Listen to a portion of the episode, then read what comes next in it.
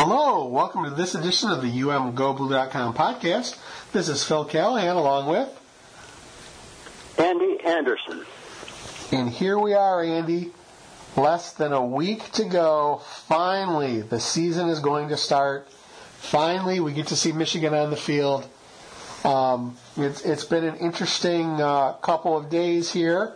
Um, we finally got to hear from Michigan's starting quarterback. So first, if we're talking about the last few days, Harbaugh announced uncharacteristically that he did have a starting quarterback, and it would be Shea Patterson.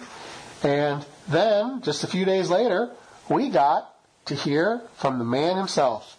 And I have to tell you, Andy, um, that the media scrum to hear from Shea Patterson was, I think, even be, bigger than the scrum for Harbaugh, uh, you know, when he when he came out of the submarine to to not talk about, not to give us too many details about practice. So um, very interesting. Um, uh, I think Shea is going to be uh, an interesting guy to hear talk about. You know, uh, to to hear to, to hear him speak about games, boy, as I'm not speaking very well. Um, you know, he, he's interesting. He's engaging. Um, I'll, I'll tell you one thing that didn't come across in his his availability is that whenever the players come out to talk to the media, um, the senior players will try to distract who's ever being interviewed. Um, you know, they make a funny face at him or wave at him or, um, you know, just just uh, at one point this week where Sean Gary actually interrupted a, uh, where Gary, who I've seen to do this, you know, try to interfere with with uh, and distract his teammates um, several times. He actually walked in and and just interrupted an interview and and you know, uh, so so the thing is, is you see this um, joshing back and forth, and what was interesting is that as Shea was was being brought in for his interview because the way these things work is um, the Michigan players get brought in to do the video interviews for the official website. Okay, so they they you know and, and we don't get to see that until it's until it's Right. until it's put on the website. But those players get brought in and they walk around back while the players are being interviewed by the media. So as Shea came in, um, he was was doing a little bit, of that, a little bit of that distracting. He was. So what I thought was, it's very clear that he's very comfortable with his teammates. You know, the teammates don't take it poorly. They know it's all in good fun. But it was interesting that the same way that Rashan Gary was kind of taking a leadership role and and uh, trying to, to lighten up and, and have a little fun with his teammates, Shea Patterson is already in that role and already uh, one of the guys and, and already considered a team leader. So I just thought that was kind of an interesting side note. Um, uh, the other thing that he addressed was um, Nick Eubanks, who uh, is a tight end for Michigan now, uh, talked about when he was being interviewed that he made a game-ending pick six against Shea Patterson in high school, and uh, so uh, and he said that basically he reminded Shea every day of that, and uh, and and gave him a hard time. Now, what was interesting is that Shea gave us the other side of that story, and he says, "Well, you know, I don't want to get into it too much, but we didn't really lose that game. Apparently, on the the play before the game-ending interception pick six, Shea said that they scored a touchdown that was called back on a, on a bad flag. So." Uh, so basically, they kind of give it give it to each other back and forth. So it was interesting to see that these guys are definitely tight, and uh, they definitely have a camaraderie. And you know, it, it's one of those. Uh, it's one of the, the nice things about this time of year is that the games haven't started, and all the news is good at this point. As long as there aren't any injuries, everybody's happy, and everybody's, you know, I think in the same place where they're looking all pointing toward that first game. Went to competing high schools, right? This was when they were playing high school ball. Yep, yep. They played each other in high school. So Yep. Well, there's some things on my mind, and one of them has been we could start calling Har- Harbaugh the great collaborator because I keep wondering how it's going to go when they begin to collaborate to call plays during an actual game.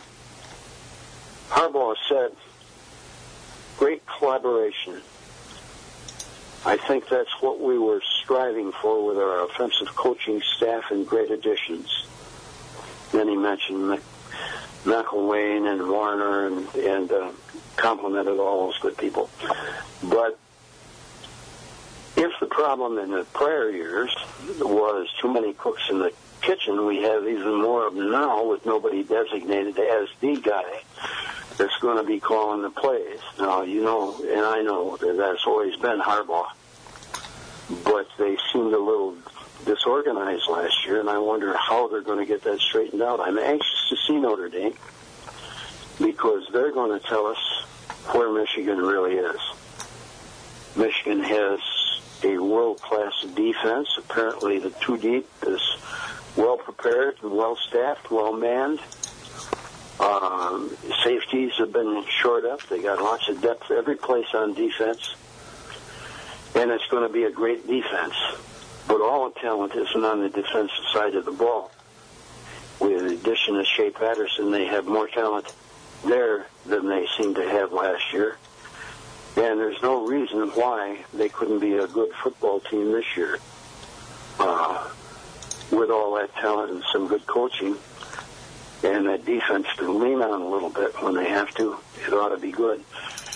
There still is a little confusion about who is going to be the right tackle. Uh, somebody like Hudson might come along and take that away from uh, from uh, Bushell-Beaty, who has been uh, touted for that job for a while now, switched over from left tackle. But other than that, in that offense, it seems they got two great running backs and looking for a third and seem to have some pretenders for that third spot. They ought to be a very good football team offensively and defensively this year. But we have to take other people's words for it because we haven't seen them go head to head against the kind of competition that Notre Dame is going to offer. And this is going to be a great chance. It's a great opener. And uh, it's going to be fun to watch, I hope. Let's see if we can move the chains for a change and score a few passing touchdowns. Well, Andy, one of the things you mentioned is, you know, the question is whether Harbaugh is going to be called the great collaborator. You know, at this point, he's not going to be. I don't know if we can call him great at anything until I see the results. He may be a collaborator. You know, I think a lot of people made a big deal about the mess on the, or I should say the muddle on the offensive coaching side of the ball last year. Listen, Harbaugh's responsible, okay? What, whatever happens, and I think that, you know, that's one of the, the, the interesting thing I take from it is that, you know, Drevno is gone.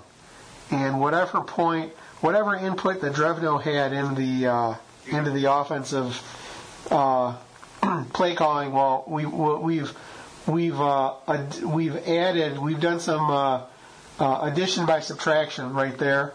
Um, you know, I'll tell you, we can talk about the offense, but the biggest question on offense is will the offensive line be any better? And you know, it, it's interesting because um, Cesar Ruiz talked this week and you know he he said, listen, uh, you know we we want to be a strength of this team. Um, you know, I'd be comfortable, and I, I keep saying competence. I want to see competence on the offensive side of the ball. You know, one of the things that did happen this this week is Grant Newsome, uh, you know, formally announced his retirement as a player, and you know, went over to the the coaching side.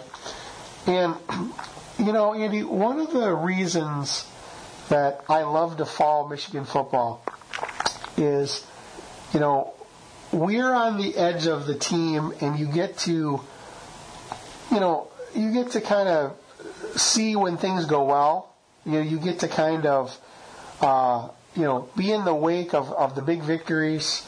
Um, unfortunately, you know there there haven't been enough big victories over our rivals the last few years. But you understand what I'm saying. When it's a big win and you see the team celebrating and the guys happy, um, it's great as fans, which primarily we are, to kind of see it at a, at a different level. Um, mm-hmm. Conversely, one of the things that's really disappointing, uh, you know, that that I recognize is that, you know, like at the end of last year, when the team has a disappointing season, you know, as fans, we always have next year to look forward to. The seniors are done. So what was interesting is is you know this week Grant Newsome came out and you know basically acknowledged that that he wasn't going to play anymore. And you know he said he said some things that were really profound. He said, "Listen, everybody everybody's career ends sometime. Sometime you know players some players never you know are done after junior high. Some players are done after high school. Some guys you know never see the field in college. Some guys." uh, you know, go on after college, but it's an ever increasing smaller pool, and at some point everybody's done. And that for him, he made the decision that, um, you know, after talking to doctors, that if there was another injury, you know, there was a good chance that he was going, you know, if there was another severe injury, he would probably lose his leg. And, and he just said, listen, he goes, it's not worth it. He goes, I love football, but it's not worth that. And it's funny because for somebody who, when I heard Grant Newsome was coming out, I was kind of ready. I was I was girding myself to be kind of down or depressed because you know here's a guy who a few years ago you know I, we have a photo of him on the website celebrating with Jake Butt and yeah. you know Jake Butt who also you know had a had a few bumps on the road but you know, he's trying to catch on in the NFL. He and he had a great career at Michigan. But and here's somebody, you know, Grant Newsome has the size, had the speed, and you at least expected he at least had a realistic expectation of having a good college career. And yeah. instead, he's done. And instead of yeah, me, the person was there too. The personality. He's good. He's good people, and he really gave this thing a, a healthy try. He did his darndest after he was hurt to come back. He strived. He ached for it. He physically and mentally strived for it. I have the greatest respect I could have for a football player. This guy's got what it takes, and I think he'll be a success in other aspects of his life. And, and you know, what was nice is that, you know, whenever we're, okay, whenever I'm watching football, what I really take from it is that the players who go through it are getting life skills and learning lessons that are going to help them be successful in something else because 99% of these players are never going to play pro football. Okay? They yep. have beaten the odds to get scholarships at the Division 1 level. But the odds to go to the next level are, are immense. Okay? So again, it, it's great when you talk to the players and they are making progress academically and they're growing as people. And, and instead of you know some, somebody having to pull Grant Newsome aside and tell him all those things, he was telling us. And it was funny because I'm sitting there, Andy, and, and I was kind of reminded of you know, uh, you know, a more dramatic example is you know when you know I was thinking of the Lou Gehrig speech when he retired. You know, I'm the luckiest man on the face of the earth. It's like yeah. Grant Newsome knows. Listen, he he is perfectly healthy. He's he's not going to have any impaired mobility for his life. He's going to stay on as graduate assistant. He's going to graduate from one of the greatest universities in the world. You know, his expenses are going to be paid. In the grand scale of life, that's not such a bad deal.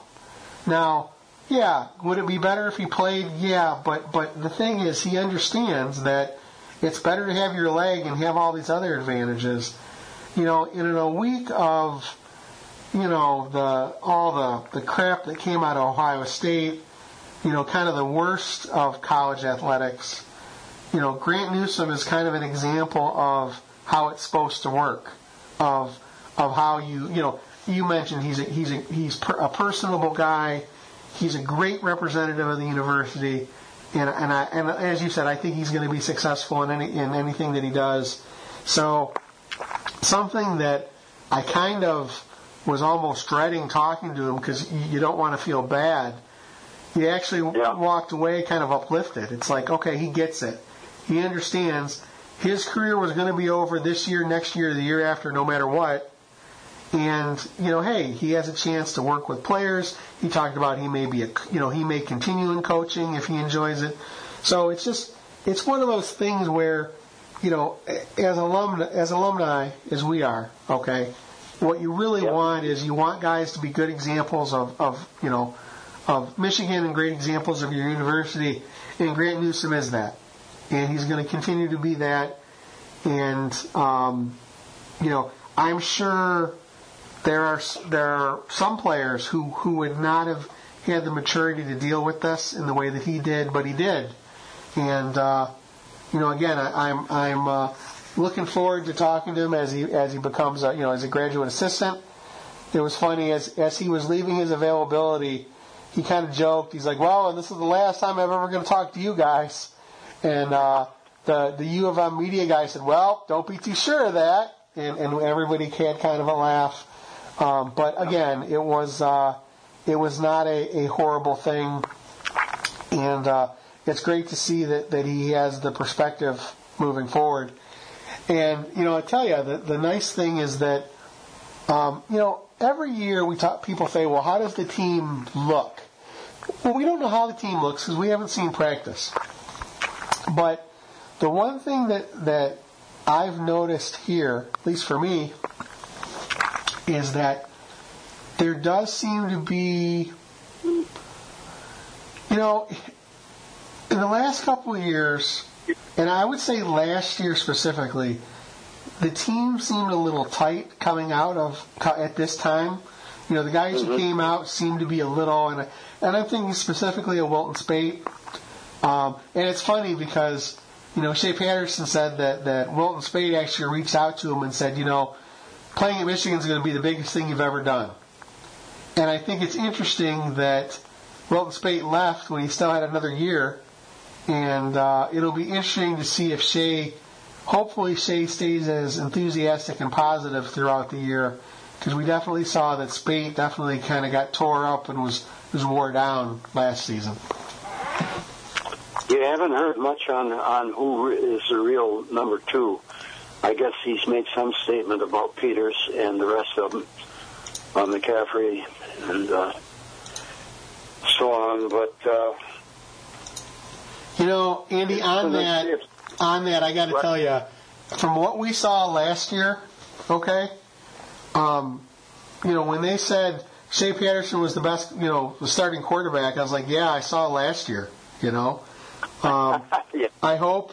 I'm like, I don't know, I don't know what that means anything, right? I mean, now, all things considered, of course, listen, we hope that, you know, we're gonna, we hope that, that, uh, you know, that whoever is, I've, I've I've been hearing that Peters has straightened out the angst that he had last season, in which he was not getting along, and maybe, shall we call it, pouting a little bit or something. There was something there, but he straightened all that out and has done very well this year. So possibly they'll have a good number two, and even a number three. Good number three. That quarterback room is packed this year, and it hasn't been, and that's got to be all to the good. you Can't know, better. Let's. Well, I hope we never find out because I, I mean, I, again, we'll see. good, I, I do too, but the good news but- is, you know, Andy. My thing is, is we heard everybody was great last year, so I just, I, I'm really the the you know the the nice thing for me is is that I don't I can I can kind of ignore all the the whispering on the side because all last year we heard oh you know man Speight Speight O'Korn you know again rumor was last year that that O'Korn and Peters thought that they beat Speight out right? So mm-hmm. when Speight got hurt oh we're fine. We're loaded at quarterback. No we weren't you know and like whatever like like if Peters has figured things out show me on the field. I'm the you know and and and, and I think that Harbaugh has done this kind of to himself okay? Because we don't get to see practice. I mean I don't know who's whispering. I mean I heard whispers last year that turned out to be you know a fart in the wind. So, or you know, I don't care how guys look in practice. Show me, and, and I think that you know every year Michigan does their schedule poster, and they have like a saying or thing. If I were to do a schedule poster with the team this year, it would be "Show me." This this is you got to show me, guys, because Well, I, I think most fans are with you at that point too, but the stuff that I'm hearing seems a little more solid this year. Uh, certainly, Peters has learned something over the year, and he learned something from his losses and everything. And he, they say he's been doing well. I think they would say that he's not doing well, and McCaffrey would be up there if he wasn't. So, but you're right. The proof now has to be at game time. How do they do when the lights come on? Are they there to win? And we'll find out on September 1st under the lights at Notre Dame. All right, and on that note, that's going to do it for this edition of the umgoblue.com podcast. Our next podcast will be after the Notre Dame game. Hopefully, we'll have much awesome things to discuss. Hopefully, it'll be a great big Michigan victory. Uh, Yeah. so, so that's going to do it for this edition. Uh, go Blue.